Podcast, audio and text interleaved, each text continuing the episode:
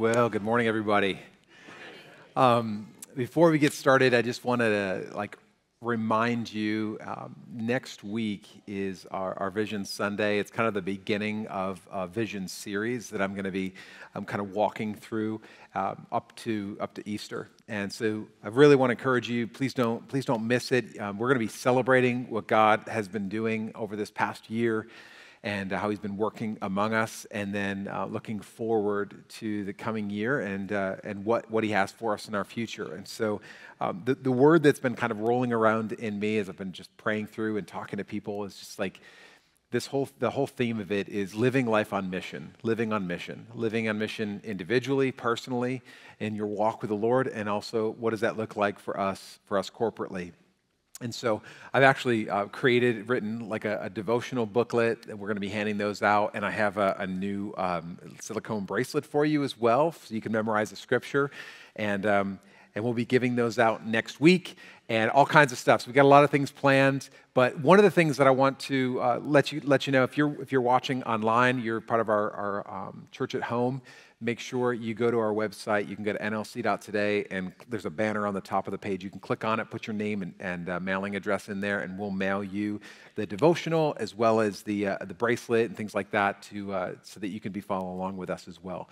So uh, make sure you do that over the next day or two, and then uh, so we can get that out so you'll have it next week. Um, all right, so we, we're kind of like, we, we concluded walking through 1 Corinthians, 18 weeks of awesomeness, 18 weeks of confrontational messages, 18 weeks, quite honestly, of some, some weeks that like were life changing for people. It changed your, your uh, relationships. It even changed some of your romantic relationships that I've talked to just a bunch of you. Like, God has just been working through uh, the, just His Word. And, and just when, when it becomes real to us and, and the Holy Spirit speaks to us through His Word um, and you respond to it, God, God just blesses you. And so it's been awesome 18 weeks, walk, almost five months walking through that, that book together. But last week, I kind of ended. Um, you know that last point where I'm like, "Hey, everybody, stand!" Then I give you like a little mini sermon um, for those of you who are like, "Oh, I was sleeping." Um, I, I, do that little thing, and so I was talking about like this story in John 21 where, where Peter and the risen Jesus get together and on the Sea of Galilee, and there's this whole encounter that happens with them eating breakfast together. Um, and I have not been able to get away from it all week. Like I had another plan of what I was going to be preaching today, and I'm like, okay, fine, fine. Um, I will I will preach on this scripture. And so, um, if you turn with me to John chapter 21, we're just gonna uh, let me give you a little bit of a background in case you're you have no idea who the Apostle Peter is or you're new to this whole Christian thing. Um, the the Apostle Peter, he's one of the twelve. Um, was, a, was known for being passionate outspoken, risk taking. He was an emotional guy, like kind of just would foot and mouth disease. Like he would just say things and then be like, whoops, sorry, but you can't blame him for being passionate. Um, in John chapter 13, in, in, fact, there's this, there's this moment where they're, they're, they're around the, the Last Supper and they're eating. And Jesus is telling all of his disciples, like, hey guys, look, I'm going to be leaving you all soon. And Peter blurts out, he's like, no, man, I won't let that happen. I will lay down my life for you. It's not going to happen. And um, sure enough, Jesus looks at him and says, very truly, I tell you, Peter, before the rooster crows, you're going to disown me three times. Sure enough, John chapter 18, Jesus is arrested. Peter denies even knowing Jesus. So he's like, I'm going to die for you. And then he's like, I don't know the man uh, around a group of people huddled around a fire as Jesus is being beaten. Um, it says, I don't even know who Jesus is. So of course now, Jesus, uh, like Peter's like, oh my goodness, like I'm just, I feel terrible of what I've done, all of those things. I'm sure he feels like he's not only disappointed Jesus, but, but kind of disqualified himself from his destiny. Like, I don't know if you've ever felt this way before. Um, you, maybe you've lived perfect lives, but for those of you who haven't, like you've been in this place where you're like, my failure makes me feel like I've forfeited my future. Like I, I, I know that I've like I've, I've tried following Jesus, but then maybe it was a bad decision or a series of bad decisions that has kind of left you in a place where you're on a path now in your life where you've never imagined you'd be on. Like this this wasn't my plan this wasn't what i would want but maybe I, have gone too far i've done, done too much i've you know i've just worn out my forgiveness of, of what it is that god had planned for me. So if you've ever felt that way you're in good company with the apostle peter. Um, so why don't you stand with me as we read uh, john chapter 21 and we honor the reading of god's word We'll start in verse one. I, I love, just, so, just for the record, I love this scripture. I love this, this portion of scripture. It's full, chock full of so much goodness.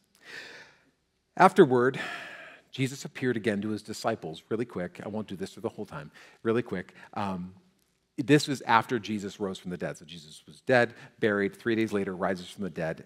Just so you understand, when it says that Jesus appeared to him, this is the risen Christ. It says, He appeared to them by the Sea of Galilee. It happened this way. Number two, verse two. Simon Peter, Thomas, also known as Didymus, Nathanael from Cana in Galilee, the sons of Zebedee, and two other disciples were together. I'm going out to fish, Simon Peter told them, and they said, We'll go with you. So they went out and got into the boat, but that night they caught nothing. Early in the morning, Jesus stood on the shore, but the disciples did not realize that it was Jesus. He called out to them, Friends, haven't you any fish? No, they answered. He said, Throw your net on the right side of the boat and you'll find some. When they did, they were unable to haul the net in because of the large number of fish. Soon, then the disciple whom Jesus loved said to Peter, It is the Lord. As soon as Simon Peter heard him say, It is the Lord, he wrapped his outer garment around him, for he had taken it off, and he jumped into the water. The other disciples followed in the boat towing the net full of fish, for they were not far from the shore, maybe about a hundred yards. When they landed, they saw a fire of burning coals there with a fish on it and some bread. And Jesus said to them, Bring some of the fish that you just caught. And so Simon Peter climbed back into the boat and dragged the net ashore. It was full of large fish, 153, but even with so many, the net was not torn. Jesus said to them, Come and have breakfast. None of the disciples dared to ask him, Who are you? For they knew that it was the Lord. Jesus came, took the bread, and gave it to them, and did the same with the fish. Now, this was the third time Jesus appeared to his disciples after he had raised from the dead. And when they had finished eating, Jesus said to Simon Peter, Simon, son of John, do you love me more than these? Yes, Lord, he said. You know that I love you. Jesus said, Feed my lambs. Again, Jesus said, Simon, son of John, do you love me? He answered, Yeah, Lord, you know that I love you. And Jesus said, Take care of my sheep. The third time he said to him, Simon, son of John, do you love me? Peter was hurt because Jesus asked him the third time, Do you love me? He said, Lord, you know all things. You know that I love you. And Jesus said, Feed my lambs. Lord, I, uh, I pray that as we, uh, as we get into your word today, that, um, that we would maybe grab and pull from some of the experiences of this hot headed, passionate, foot in mouth disciple um, that maybe can relate to us, those of us that feel like we've failed him, we've failed the Lord in many ways. I pray that there would be redemption, freedom from shame and uh, Lord, that we thank you for that, that you offer that to each and every single one of us. In Jesus' name, amen. You can be seated. So, um, like I said, I this this scripture, I hope what I hope it comes to life for you, like it comes to life for me when I read it. Um, I, I, would advise you wholeheartedly when you get into the Word of God, allow yourself to just get into it because um, this, this scripture is chock full of awesomeness. Um, Peter, it starts out with Peter wants to go fishing, and so six of the other disciples go with him. They're like, We'll go with you too. Now, if you don't know this, fishing was many of their livelihoods before they started following Jesus. But specifically, Peter, he's kind of the, the central figure in this this portion of scripture that Peter was, was a fisherman, that he's a hardened fisherman. Like, this is what he did, this was his business, this was his family business. And some scholars will argue and debate that, like, his decision to go fishing meant that it was a decision to quit following Jesus. Um, now, I would, I personally don't think that, that the text supports something quite that drastic. Um, we're kind of like feeding into it a little bit more than, than it really is, but I do see seven guys that are like out of sorts.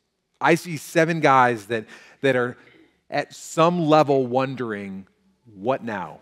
Like what what in the world are we supposed to be doing? Like jesus was like we were following him and he was telling us what to do and sending us out and we're watching him and taking notes and having this amazing experience and now he's dead and now he's here but he's not here but he keeps showing up but he's not always with us and all of this. But like what now? What what in the world am i supposed to be up to? And i don't know maybe you can relate to this because i don't think you have to be uh, a disciple to understand or to relate to this reality that like you can be following Jesus and also wondering, like, where are we going?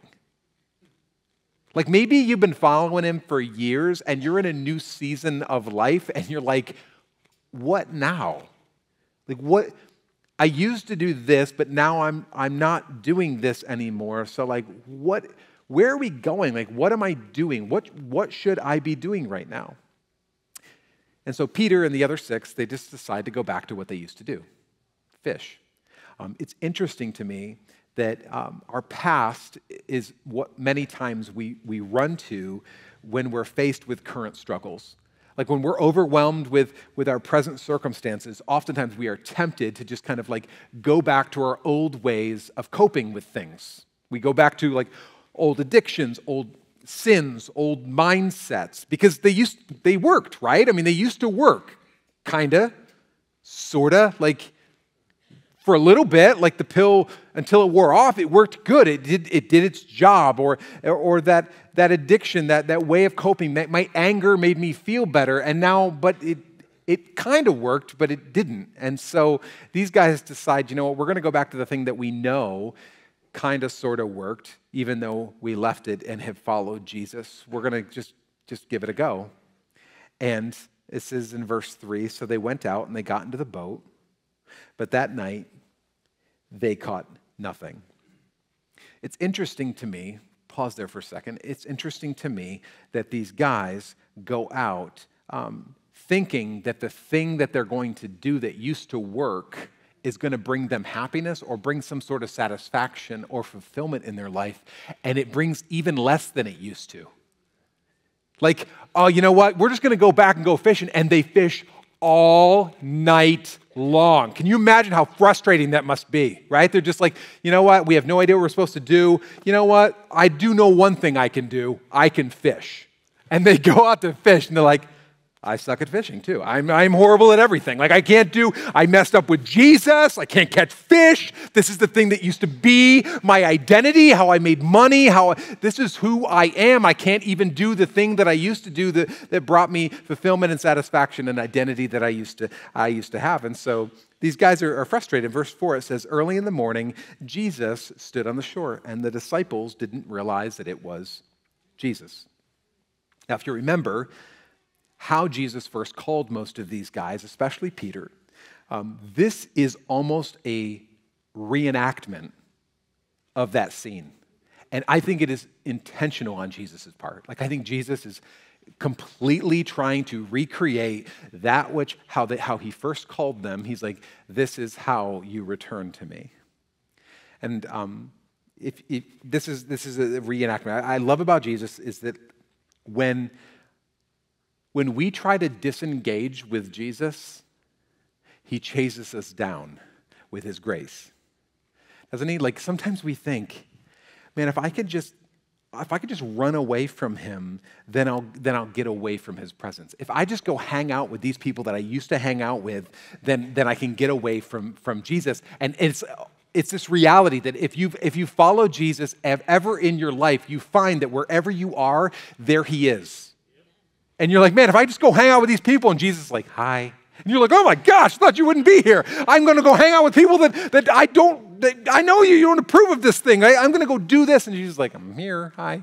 Like everywhere you go, there he is. And this is what's happening to Peter, then these guys, and they're thinking, like, I'm going to go back to the thing that used to bring me fulfillment. And Jesus is like, hey, from the shore, they're like, we can't even, we can't even get away from you because he chases us down with his grace. And in verse 5, he yells out to them. This is really interesting. He, he says, Friends, haven't you any fish? Now, the NIV translation is being very kind because the actual Greek word that Jesus used for friends is actually children.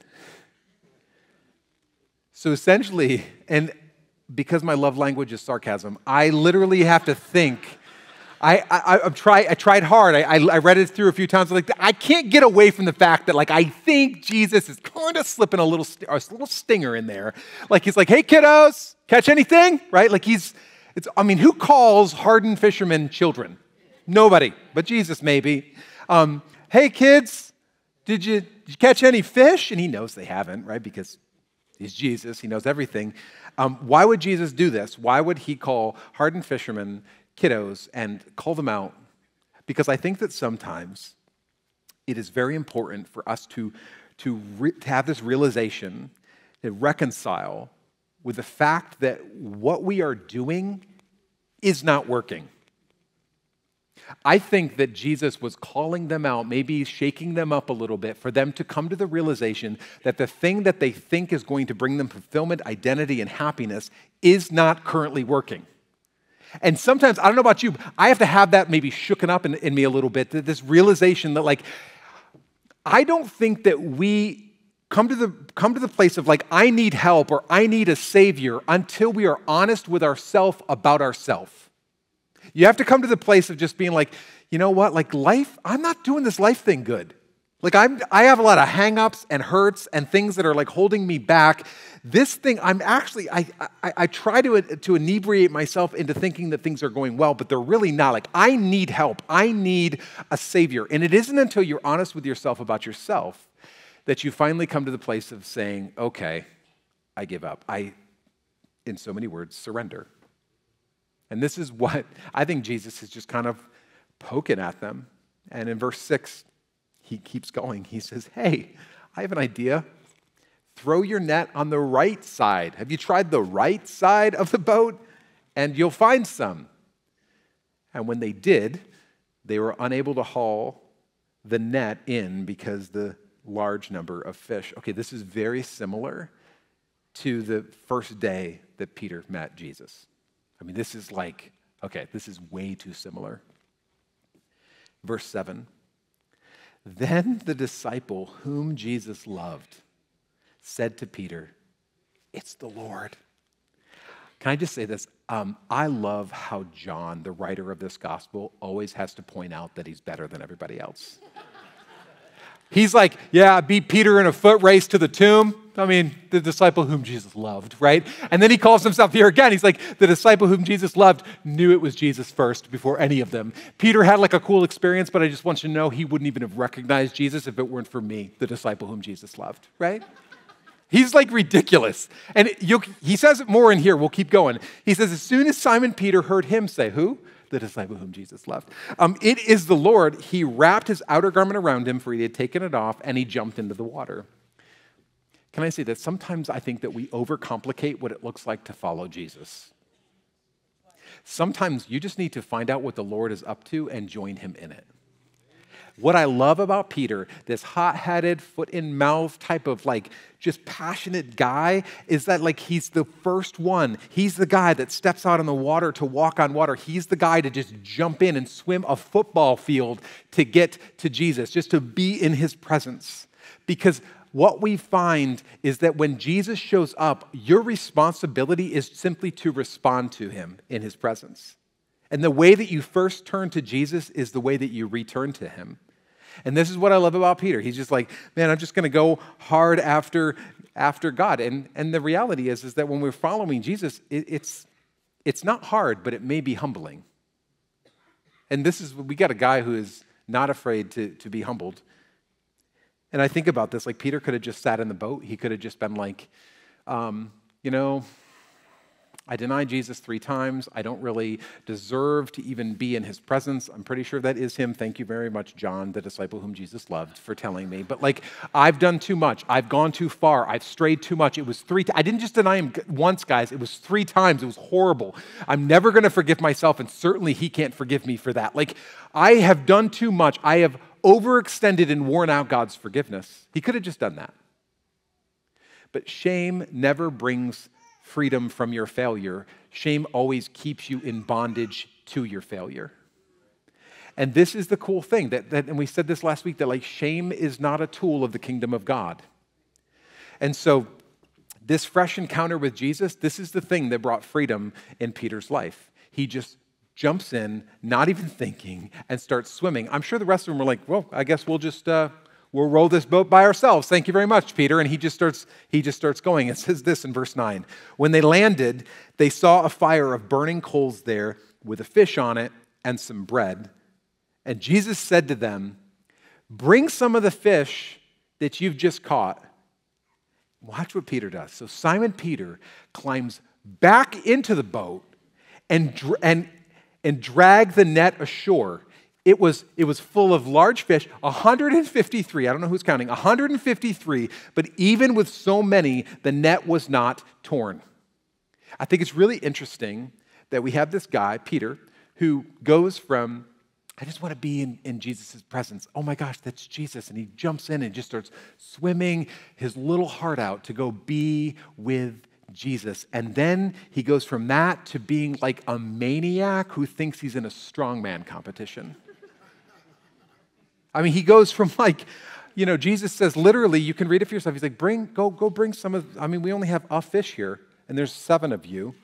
Go, go bring some fish. And Peter's like, I got this. He goes back in, starts dragging a huge net that was hard for these guys to even bring in in a boat because they couldn't get it inside. He drags single handedly because he doesn't need help.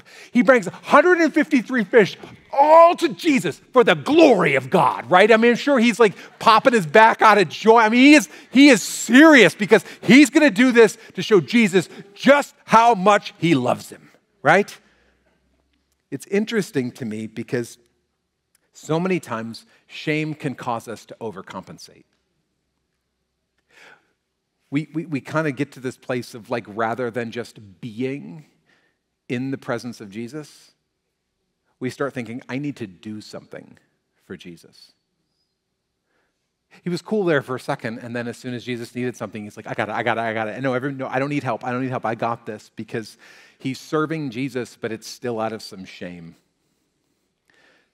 Because shame will often get you to the place of like you're so busy doing things that you forget to simply just be in his presence. And so finally, Peter like catches his breath, pops his back in a joint, and he chills out for a hot minute.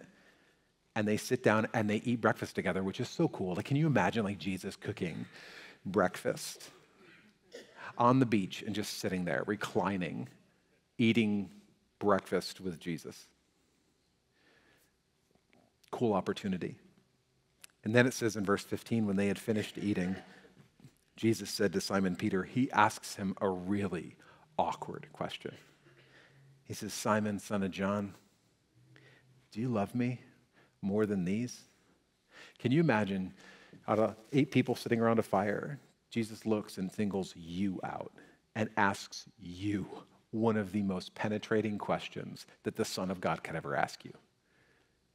Says, Do you love me more than these? And scholars have debated over the years, like, what exactly did Jesus mean when he said, more than these. Some people think, like, well, maybe he meant, like, do you love me more than you love these guys? Your friends? Do you love me more than they love me? Maybe, do you love me more than these fish that you dragged in here and this identity as a fisherman? Do you love me more than your job, your livelihood, the thing that you've looked to to say, this is who I am? Do you love me more than that? I think, quite possibly, Jesus meant all of it. Because if we get hung up on exactly what that he's getting at, I think we miss the point of the question altogether. I think that Jesus is saying, like, do you love me more than life? the things that you're running after and chasing after. Because if you do, then I want you to know that my destiny for your life has never changed.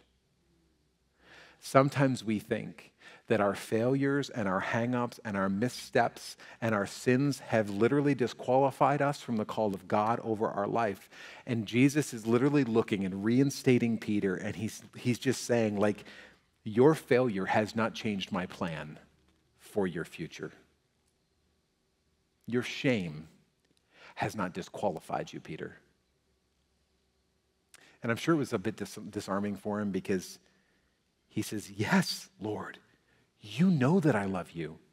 And Jesus says, Feed my lambs. And they go back and forth three times. Do you love me? Yeah, you know what? You know I love you, right? Take care of my sheep. Do you love me? Yeah, I said it. You, you know what? We already talked. We, we settled this, right? I love you. Feed my sheep. Notice that he doesn't ask Peter, Peter, Simon, son of John, do you believe in me? Do you believe that I exist, Peter? Simon, son of John, do you believe in all of my teachings? Simon, have you memorized all of my doctrines? Simon? It's interesting because he kind of blows past all of the important things that I think he should be focusing on.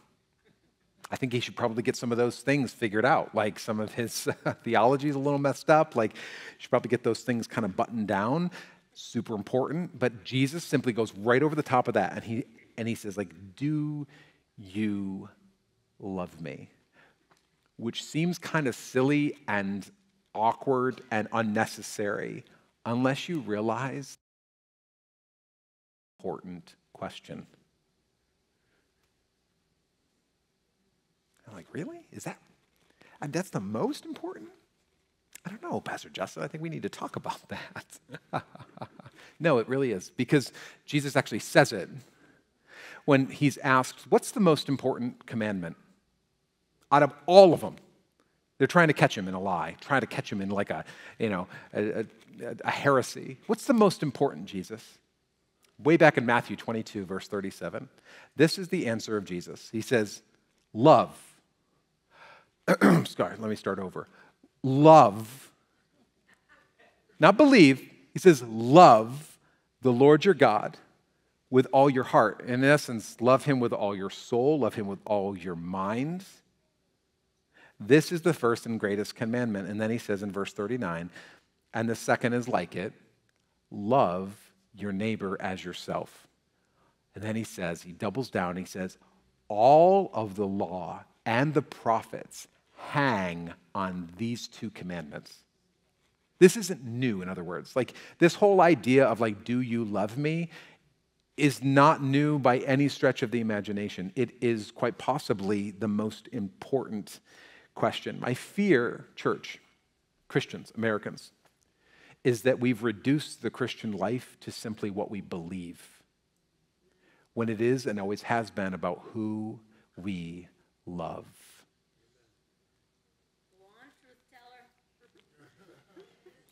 Like, what, what if, what if? What if this question is the question that we should wake up to every morning? Like, what if this, it's simple, but it is so penetrating. Like, what if this is the question that we should not be able to get away from? Do you love me? And how tempting it is to, to say, well, Jesus, of course I love you. You don't you see all the all the things that I'm doing for you? I just hauled in all these fish. You're welcome.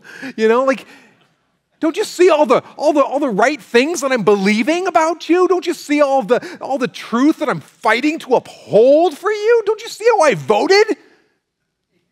Jesus, of course I love you. And Jesus would look into your eyes and he'd say, Yeah, I see it all. I just have one question for you. Do you love me? May we never confuse serving and learning and attending church and leading or even exercising spiritual gifts with loving Him. I mean, it's, a, it's the question. And it begs another question, which is how do I know? And this is what Peter's struggling with. Like, you keep asking me three times. Well, obviously I don't, right? Like, I don't know. What are, what are we getting at? I, am I answering incorrectly? Like, how do we know if we love Jesus? Well, look what Jesus says to Peter. And let me just say this before I read it that I, um, I would not choose to define it the way that Jesus does. In other words, I don't like it either. Okay. Um, he says, Jesus says, if you love me, his answer three times are feed my sheep, take care of my lambs, feed my sheep. Variations of that. He just keeps coming back to the same thing. Now, I don't know about you, but my thought is like, um, how about I just come to church on Sundays? I mean, how about if I give you some money? Like that would, you like tithing, right? That would be good, right? I'll do, I'll do that. I want to make you happy. Um, I'll stop. How about I stop swearing? Oh, that'd be a big one, but I'll do it for you because I love you, right? I mean, like, how about how about I do some of these other things? And Jesus is bringing Peter as well as you and I back to the greatest commandment. Again, he is saying, make no mistake, he is saying, if you love me, you will care for what I care for.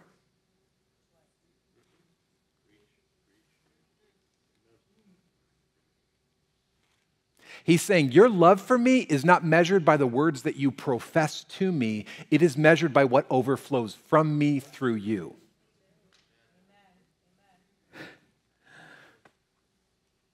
If you love me, feed my sheep. And Jesus has some extraordinarily funny sheep, does he not? You're sitting next to him, come on. Nobody's like, preach, right? I mean, like, come on. This is, he has some bedraggled, dirty sheep. He has some awkward, budding sheep. He has some sheep that have gone astray and are not quite living the sheep lifestyle, right? Like he has he has some sheep that just quite honestly, if we're going to be real, they just need to be sheared. You know what I'm talking about? Come on, preach, right? Like I want you to notice something that Jesus does not ask Peter. He does not ask Peter, "Hey Peter, son Simon, son of John, do you love my sheep?"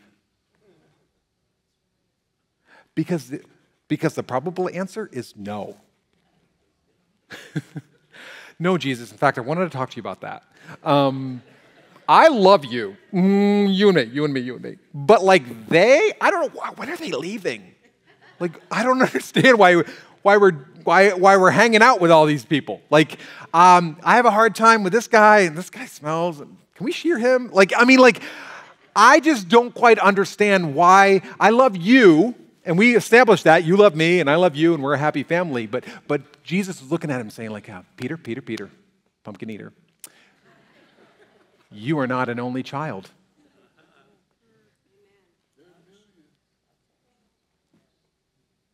You are not an only child.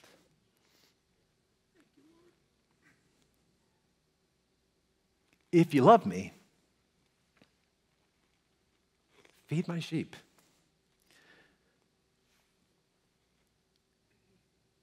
If you love me, then love and care for and feed those that I love and care for. Mm. Because God's sheep can be unresponsive, unappreciative, and hard to love. and if you are um, serving and loving and feeding God's sheep out of guilt or loyalty to God's sheep, in the end, you will find yourself defeated and discouraged and disappointed. It is your love for Jesus that is the only sufficient motivation that enables you to love and to care for those that He loves and cares for. That's why those two commandments go hand in hand. Like, if you love me, then feed my sheep. Love the Lord your God with all your heart, soul, strength, and mind. And the second is just like it love your neighbor as yourself. It reminds me of my, my cat. I don't like cats. Does anybody, not like, here, here, thank you. I know there's some of you that are weird. I get it. You're like, and I'm going to make you angry. Please save your emails, send them to Pastor Tom. Um, um, it's not that I hate cats, it's that I just find very little redeeming value in them.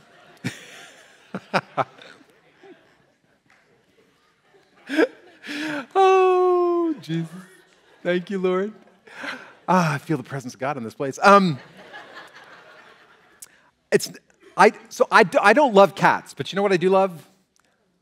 I love my wife. And my wife loves our cat. She's continually sticking up for that cat. Like, I don't understand why you guys don't like our cat. she says that all the time. And we're like, my son will attest. He's like, we just, we don't like her. so here's my point. Guess who, guess who feeds and changes the litter box for the cat they don't like? I'm sorry, Ryan. Um, why? Why would I do something like that? Because I love my wife and my wife loves cats. That's, that's what it boils down to. And so, whether I choose it or not, that cat is now under my care. That cat is, is now a part of my family. And so, if you love God, then you will care for those that, that He cares for. And when we talk about like building a church like family, we come to realize that, that God loves us, that He adopts us as his, as his child, but you are not an only child. And so, as we choose to follow God, there's this reality that we don't follow God alone. It isn't just you and Jesus, it's actually you and Jesus and a whole bunch of bedraggled sheep all around you. Jesus like wants you to love them too. Huh? Why? How? How? And he's like, well, if you love me, then you'll care for them too. It's out of that grace and love that we receive from him that gives us the power and grace to extend to others who desperately need it as well. And Jesus continues, and it gets even weirder. If you're like, oh, this has been pretty normal, just buckle up. Verse, verse 18, he says to, he says to uh, Peter, Very truly I tell you, when you, were, when you were younger, you dressed yourself and went where you wanted. But when you're old, you will stretch out your hands, and someone else will dress you and lead you where you do not want to go. Jesus said this to indicate the kind of death by which Peter would glorify God. And then he said to him, Follow me. Jesus is literally prophesying over Peter about the way in which he's going to die. I mean, super sobering conversation. I mean, you're just like, huh, okay, wow, we just went there. Um, it's almost like Jesus is assuring Peter, Peter, you're going to make it you're going to finish well. Yeah, we had a rocky start. you had a rocky middle. I just want you to know you're going to finish well. The longer I go in this, this Christian thing,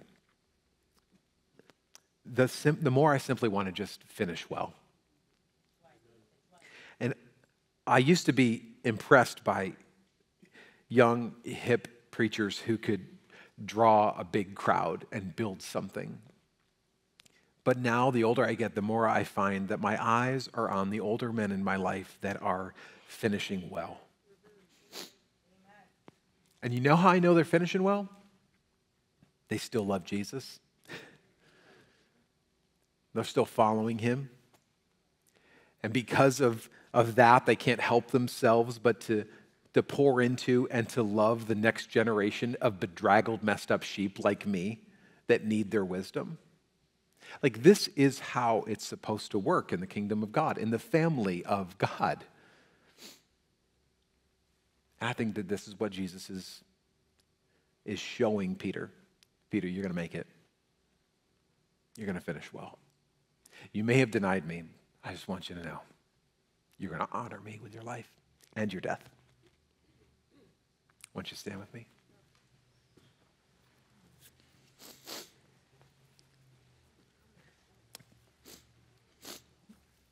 Right, here's my mini sermon for this week. Um, Peter and Jesus have this amazing moment, okay? It's like awesome. This, wow, okay. And then I almost imagine that they're like walking kind of side by side together and everyone else is kind of following, but there's a conversation that everybody else is listening to. And Jesus is talking to, to Peter. In verse 20, it gets really interesting. It says, Peter turned and he saw the disciple whom Jesus loved was following them. And then in parentheses, just in case you were wondering, John made it sure that he says, This was the one who had leaned back against Jesus at the supper and said, Lord, who is going to betray you? Can I just say, I think I'll leave it here. I think John may have benefited from some counseling if he. he could have he could have used it. I'm just saying. And then it says this in verse 21 it says, when, when Peter saw him, he asked this crazy question. He asks this question uh, Lord, what about him? I want you to understand what's happening here. Jesus is telling Peter about in the way in which he's going to die. This is a sobering conversation. And he's like, look at Peter, you're to finish well. You just keep your you just keep following me. And then Peter looks behind them and he asks, Well, what about John? How's he going to die? I'm not kidding you. Are you kidding me right now? That's the best question ever. Like, he's like, What about, uh, what about that guy? How's he going to die? Like, what in the world? This is, a, this is like, the, this is such an amazing question. And, and let me just say this to you as, as a word of caution is that when you take your eyes off of the Lord who is beside you, you will be tempted to stare at the Christians behind you. Let me say that one more time so you fully stings. When you take your eyes off of Jesus beside you, you will be tempted to look at the Christians behind you.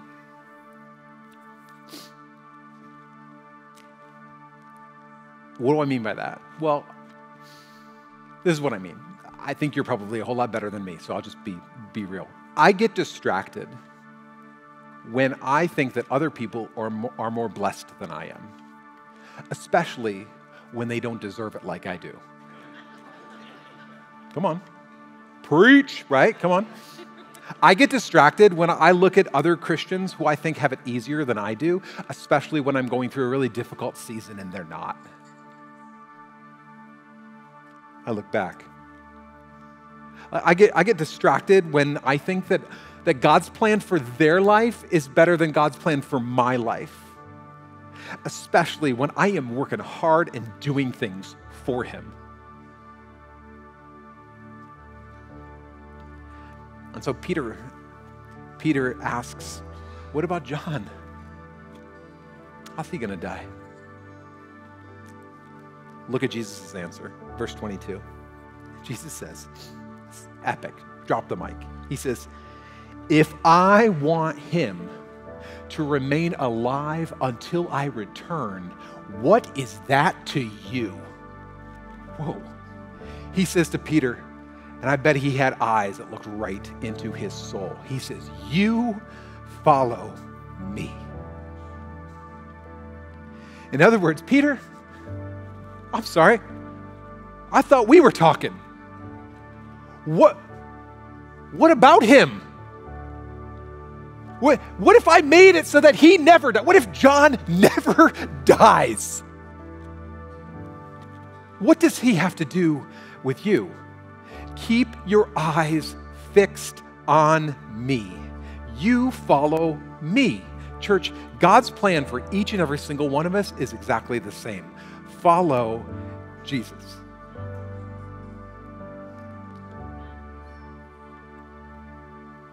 And maybe today you can relate to Peter where you're like, man, I just, you feel like your failure has kind of like determined your future. Your, your mess ups and screw ups and hang ups and things have just kind of like ruined the thing that God had for you, or you feel like your present struggles are causing you to just like go back to, to past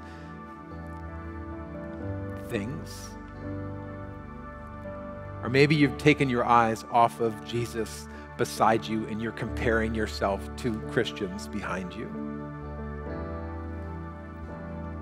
and you find that you are disappointed, you, you are struggling, you are frustrated, and you are thinking about going fishing. Yeah. May you be confronted with the question of all questions Do you love Jesus? I do. I do. Then follow me. Feed my sheep. care for those things that I care about. Do you love me?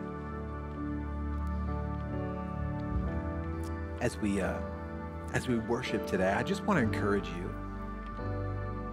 Maybe you come to this place where it's like allowing Jesus to bring you back to your first love, to bring you back to the place where you first met him, realizing that he is not asking you to do more, to serve more, to give more, to do things. He's saying, I, I just want you to come and to be in my presence, to just be.